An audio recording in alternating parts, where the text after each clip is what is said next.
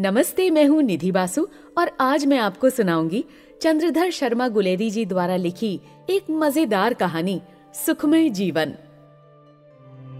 परीक्षा देने के पीछे और उसके फल निकलने के पहले दिन किस बुरी तरह बीतते हैं, ये उन्हीं को मालूम है जिन्हें उन्हें गिनने का अनुभव हुआ है। सुबह उठते ही परीक्षा से आज तक कितने दिन गए ये गिनते हैं और फिर कहावती आठ हफ़्ते में कितने दिन घटते हैं, ये गिनते हैं। कभी कभी उन आठ हफ्तों पर कितने दिन चढ़ गए, ये भी गिनना पड़ता है। खाने बैठे हैं और डाकिए के पैर की हटाई कलेजा मुँह को आया। मोहल्ले में तार का चपरासी आया कि हाथ पाँव कांपने लगे। न जागते चैन, न सोते। सपने में भी यह दिखता है कि परीक्षक साहब एक आठ हफ़्ते की लंबी छुरी लेकर छाती पर बैठे हुए हैं। मेरा भी बुरा हाल था। एलएलबी का फल अब की और भी देर से निकलने को था। न मालूम क्या हो गया था। या तो कोई परीक्षक मर गया था, या उसको प्लेग हो गया था। उसके पर्चे किसी दूसरे के पास भेजे जाने को थे।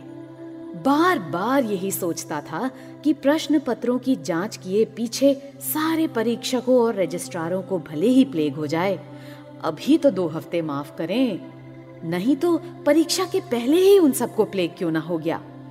रात भर नींद नहीं आई थी, सिर घूम रहा था। अखबार पढ़ने बैठा कि देखता क्या हूँ? लिनोटाइप की मशीन ने चार पाँच पंक्तियाँ उल्टी छाप दी हैं। बस, अब नहीं सहा गया। सोचा कि घर से निकल चलो, बाहर ही कुछ जी बहलेगा। लोहे का घोड़ा उठाया कि चल दिए।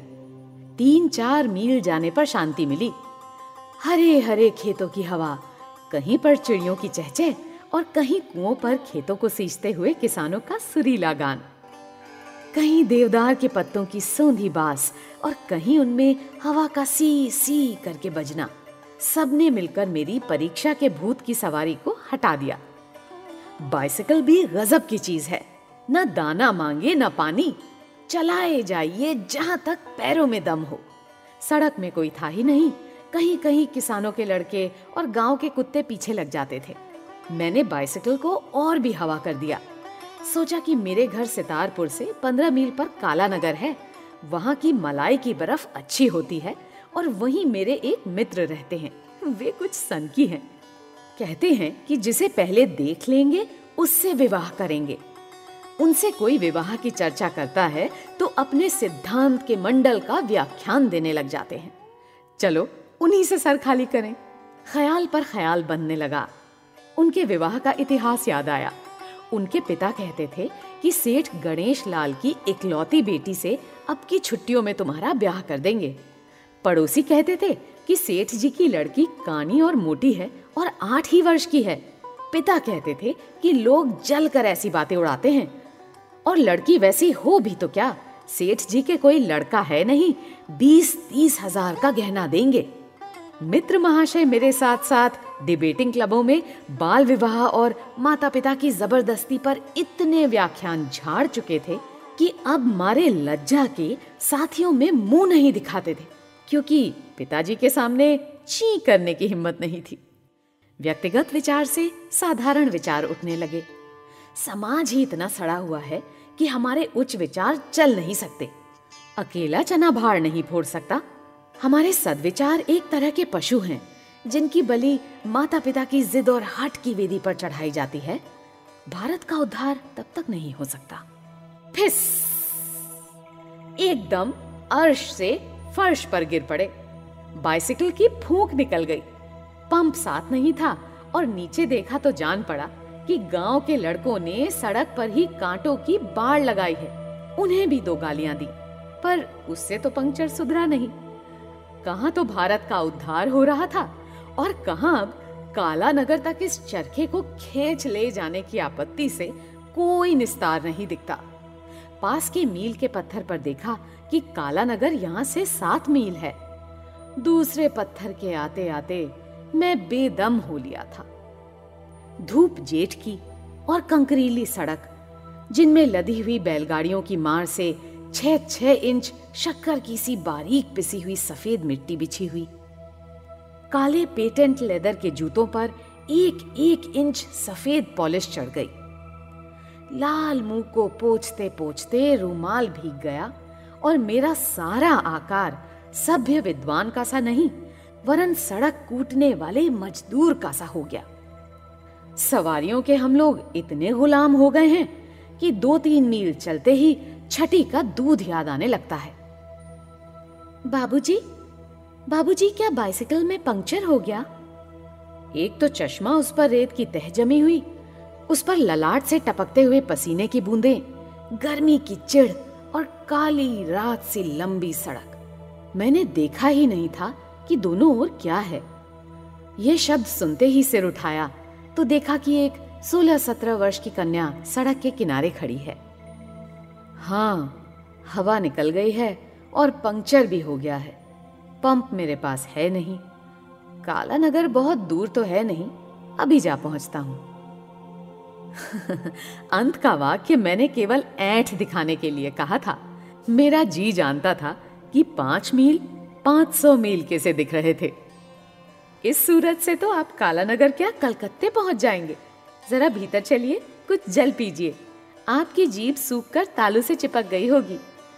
चाचा जी की बाइसिकल में पंप है। और हमारा नौकर गोविंद पंक्चर सुधारना भी जानता है। न, आ, नहीं नहीं। नहीं नहीं क्या? हाँ हाँ। यूँ कहकर बालिका ने मेरे हाथ से बाइसिकल छीन ली और सड़क के एक तरफ़ हो ली मैं भी उसके पीछे चला। देखा कि एक कटीली बाढ़ से घिरा बगीचा है जिसमें एक बंगला है। यहीं पर कोई चाचा जी रहते होंगे परंतु ये बालिका कैसी? मैंने चश्मा रूमाल से पोछा और उसका मुँह देखा। पारसी चाल की एक गुलाबी साड़ी के नीचे चिकने काले बालों से घिरा हुआ उसका मुखमंडल दमकता था और उसकी आँखें मेरी ओर कुछ दया, कुछ हँसी और विस्मय से देख रही थी। बस पाठक, ऐसी आँखें मैंने कभी नहीं देखी थी। मानो वो मेरे कलेजे को घोल कर पी गईं। एक अद्भुत कोमल, शांत ज्योति उनमें से निकल रही थी। कभी एक तीर में मारा जाना सुना है? कभी एक निगाह में हृदय बेचना पड़ा है? कभी तारा मैत्रक और चक्षु मैत्र नाम आए हैं? मैंने एक सेकंड में सोचा और निश्चय कर लिया कि ऐसी सुंदर आँखें त्रिलोक में ना होंगी। और यदि किसी स्त्री की आँखों को प्रेम बुद्धि से कभी देखूँगा तो इन्हीं को। आप सितारपुर से आए हैं। आपका नाम क्या है? मैं जयदेव शरण वर्मा हूँ। आपके चाचा जी। ओहो, बाबू जयदेव चरण वर्मा बीए, जिन्होंने सुखमय जीवन लिखा है। मेरा बड़ा सौभाग्य है कि आपके दर्शन हुए। मैंने आपकी पुस्तक पढ़ी है और चाचा जी तो उसकी प्रशंसा किए बिन एक दिन भी नहीं जाने देते। वो आपसे मिलकर बहुत प्रसन्न होंगे। बिना भोजन किए आपको जाने न देंगे। और आपके ग्रंथ को पढ़ने से हमारा परिवार सुख कितना बढ़ा है, इस पर कम से कम दो घंटे तक व्याख्यान देंगे। स्त्री के सामने उसके नैहर की बड़ाई कर दे और लेखक के सामने उसके ग्रंथ की। यह प्रिय बनने का अमोघ मंत्र है। जिस साल मैंने बीए पास किया था, उस साल कुछ दिन लिखने की धुन उठी थी। लॉ कॉलेज के फ़र्स्ट ईयर में सेक्शन और कोड की परवाह न करके एक सुखमय जीवन नामक पोथी लिख चुका था। समालोचकों ने आड़े हाथों लिया था और वर्ष भर में सत्रह प्रतियाँ बिकी थीं। आज मेरी कदर हुई कि कोई उसको सराहने वाला तो मिला। इतने में हम लोग बरामदे में पहुँचे, जहाँ पर कंटोप पहने पंजाबी ढंग की दाढ़ी रखे एक अधेड़ महाशय कुर्सी पर बैठे पुस्तक पढ़ रहे थे। बालिका बोली, चाचा जी आज आपके बाबू जयदेव शरण वर्मा बीए को साथ लाई हूँ। इनकी बाइसिकल बेकाम हो गई है। अपने प्रिय ग्रंथकार से मिलाने के लिए कमला को धन्यवाद मत दीजिए। दीजिए उनके पंप भूल आने को। वृद्ध ने जल्दी ही चश्मा उतारा और दोनों हाथ बढ़ाकर मुझसे मिलने के लिए पैर बढ़ाए। कमला, जरा अपनी माता को बुला ला। आइए बाबू साहब, आइए। मुझे आपसे मिलने की बड़ी उत्कंठा थी। मैं गुलाब राय वर्मा हूँ। पहले कमसेरियट में हेड क्लर्क था। अब पेंशन लेकर इस एकाक स्थान में रहता हूँ। दो गौ रखता हूँ और कमला तथा उसके भाई प्रबोध को पढ़ाता हूँ। मैं ब्रह्म समाजी हूँ। मेरे यहाँ पर्दा नहीं है। कमला ने हिंदी मिडिल पास कर लिया है। हमारा समय शास्त्रों को पढ़ने में बीतता है। मेरी धर्म पत्नी भोजन बनाती और कपड़े सी लेती है। मैं उपनिषद और योग वासिष्ठ का तर्जुमा पढ़ा करता हूँ। स्कूल में लड़के बिगड़ जाते हैं। प्रबोध को इसलिए घर पर पढ़ाता हूँ। इतना परिचय दे चुकने पर वृद्ध ने श्वास लिया। मुझे इतना ज्ञान हुआ कि कमला के पिता मेरी जाति के ही हैं। जो कुछ उन्होंने कहा था, उसकी ओर मेरे कान नहीं थे। मेरे कान उधर थे जिधर से माता को लेकर कमला आ रही थी। आप सुन रहे हैं चंद्रधर शर्मा गुलेरी जी द्वारा लिखी कहानी, सुखमय जीवन। आपका ग्रंथ बड़ा ही अपूर्व है। दाम्पत्य सुख चाहने वालों के लिए लाख रुपए से भी अनमोल है। धन्य है आपको। स्त्री को कैसे प्रसन्न रखना घर में कलह कैसे नहीं होने देना? बाल बच्चों को क्यों कर सच्चरित्र बनाना? इन सब बातों में आपके उपदेश पर चलने वाला पृथ्वी पर ही स्वर्ग सुख भोग सकता है। पहले कमला की माँ और मेरी कभी कभी खटपट हो जाया करती थी। उसके ख्याल अभी भी पुराने ढंग के हैं। पर जब से मैं रोज भोजन पीछे उसे आधे घंटे तक आपकी पुस्तक का पाठ सुनाने लगा हूँ, तब से हमारा जीवन हिंडोले की तरह झूलते झूलते बीतता है। मुझे कमला की माँ पर दया आई, जिसको वो कूड़ा करकट रोज सुनना पड़ता होगा। मैंने सोचा कि हिंदी के पत्र संपादकों में ये बूढ़ा क्यों ना हुआ। यदि होता तो आज मेरी तूती बोलने लगती।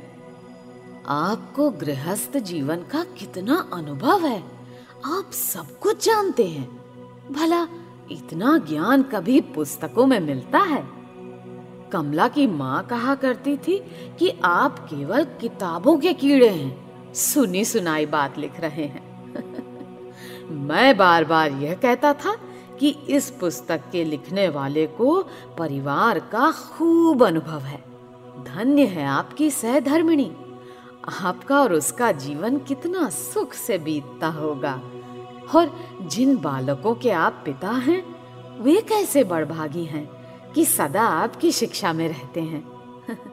आप जैसे पिता का उदाहरण देखते हैं। कहावत है कि वेश्या अपनी अवस्था कम दिखाना चाहती है और साधु अपनी अवस्था अधिक दिखाना चाहता है। भला ग्रंथकार का पद इन दोनों में से किसके समान है? मेरे मन में आई कि कह दूँ कि अभी मेरा पच्चीसवां साल चल रहा है। कहाँ का अनुभव और कहाँ का परिवार? फिर सोचा कि ऐसा कहने से ही मैं वृद्ध महाशय की निगाहों से उतर जाऊँगा और कमला की माँ सच्ची हो जाएगी कि बिना अनुभव के छोकरे ने गृहस्थ के कर्तव्य धर्मों पर पुस्तक लिख मारी है। यह सोचकर मैं मुस्कुरा दिया और ऐसी तरह का मुँह बनाने लगा कि वृद्ध समझा कि अवश्य मैं संसार समुद्र में गोते मार कर नहाया हुआ हूँ। वृद्ध ने उस दिन मुझे जाने नहीं दिया। कमला की माता ने प्रेम के साथ भोजन कराया और कमला ने पान लाकर दिया। न मुझे अब काला नगर की मलाई की बर्फ़ याद रही, न सन की मित्र की। चाचा जी की बातों में फ़ी सैकड़े सत्तर तो मेरी पुस्तक और उसके रामबाण लाभों की प्रशंसा थी, जिसको सुनते सुनते मेरे कान दुख गए। फ़ी सैकड़े पच्चीस वो मेरी प्रशंसा और मेरे पति जीवन और पितृ जीवन की महिमा गा रहे थे। काम की बात बीसवां हिस्सा थी, जिससे मालूम पड़ा कि अभी कमला का विवाह नहीं हुआ। उसे अपने फूलों की क्यारी को संभालने का बड़ा प्रेम है। सखी के नाम से महिला मनोहर मासिक पत्र में लेख भी दिया करती है। सायंकाल को मैं बगीचे में टहलने निकला। देखता क्या हूँ?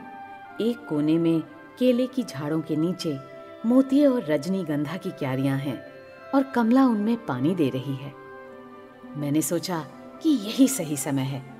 आज मरना है या जीना है?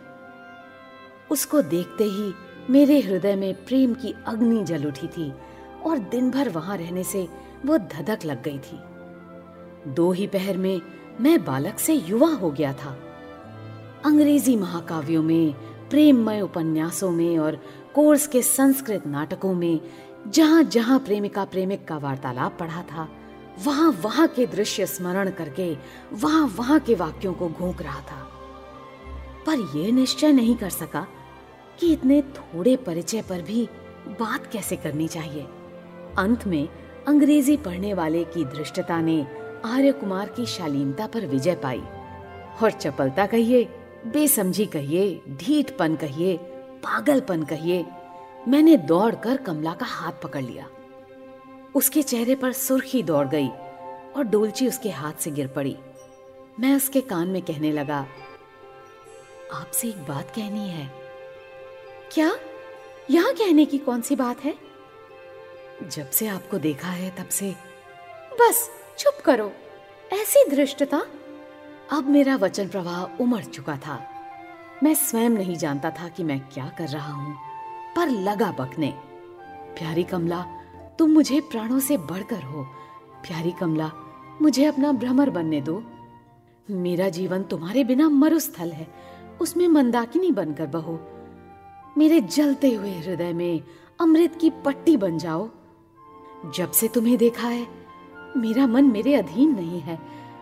मैं तब तक शांति न पाऊँगा जब तक तुम कमला ज़ोर से चीख उठी और बोली, आपको ऐसी बातें कहते लज्जा नहीं आती? धिक्कार है आपकी शिक्षा को और धिक्कार है आपकी विद्या को। इसी को आपने सभ्यता मान रखा है कि अपरिचित कुमारी से एकांत ढूंढकर ऐसा घृणित प्रस्ताव करे? तुम्हारा यह साहस कैसे हो गया? तुमने मुझे समझ क्या रखा है? सुखमय जीवन का लेखक और ऐसा घृणित चरित्र। चुल्लू भर पानी में डूब मरो। अपना काला मुँह मत दिखाओ। अभी चाचा जी को बुलाती हूँ। मैं सुनता जा रहा था। क्या मैं स्वप्न देख रहा हूँ? यह अग्निवर्षा मेरे किस अपराध पर? तो भी मैंने हाथ नहीं छोड़ा। कहने लगा, सुनो कमला, यदि तुम्हारी कृपा हो जाए तो सुखमय जीवन। देखा तेरा सुखमय जीवन। आस्तीन के सांप, पापात्मा, मैंने साहित्य से भी जानकर और ऐसे उच्च विचारों का लेखक समझकर तुझे अपने घर में घुसने दिया। और तेरा विश्वास और सत्कार किया था। बिडाल प्रतीक, मैंने तेरी सारी बातें सुन ली हैं। चाचा जी आकर लाल लाल आँखें दिखाते हुए, क्रोध से कांपते हुए कहने लगे, शैतान, तुझे यहाँ आकर माया जाल फैलाने का स्थान मिला? उफ, मैं तेरी पुस्तक से छला गया। पवित्र जीवन की प्रशंसा में फॉर्मों के फॉर्म काले करने वाले तेरा ऐसा हृदय कपटी विष के घड़े, उनका धारा प्रवाह बंद ही नहीं होता था। पर कमला की गालियाँ और थीं और चाचा जी की और। मैंने भी गुस्से में आकर कहा, बाबू साहब, जबान संभाल कर बोलिए, आपने अपनी कन्या को शिक्षा दी है और सभ्यता सिखाई है? मैंने भी शिक्षा पाई है और कुछ सभ्यता सीखी है। आप धर्म सुधारक हैं। यदि मैं उसके गुण रूपों पर आसक्त हो गया तो अपना पवित्र प्रणय उसे क्यों न बताऊँ? पुराने ढर्रे के पिता दुराग्रही होते सुने गए हैं। आपने क्यों सुधार का नाम लजाया है? तुम सुधार का नाम मत लो, तुम तो पापी हो। सुखमय जीवन के कर्ता होकर, अरे भाड़ में जाए सुखमय जीवन, उसी के मारे नाक में दम है। सुखमय जीवन के कर्ता ने क्या यह शपथ खा ली है कि जन्म भर कुंवारा ही रहे? क्या उसे प्रेम भाव नहीं हो सकता? क्या उसमें हृदय नहीं होता? है? जन्म भर कुंवारा? है काहे की?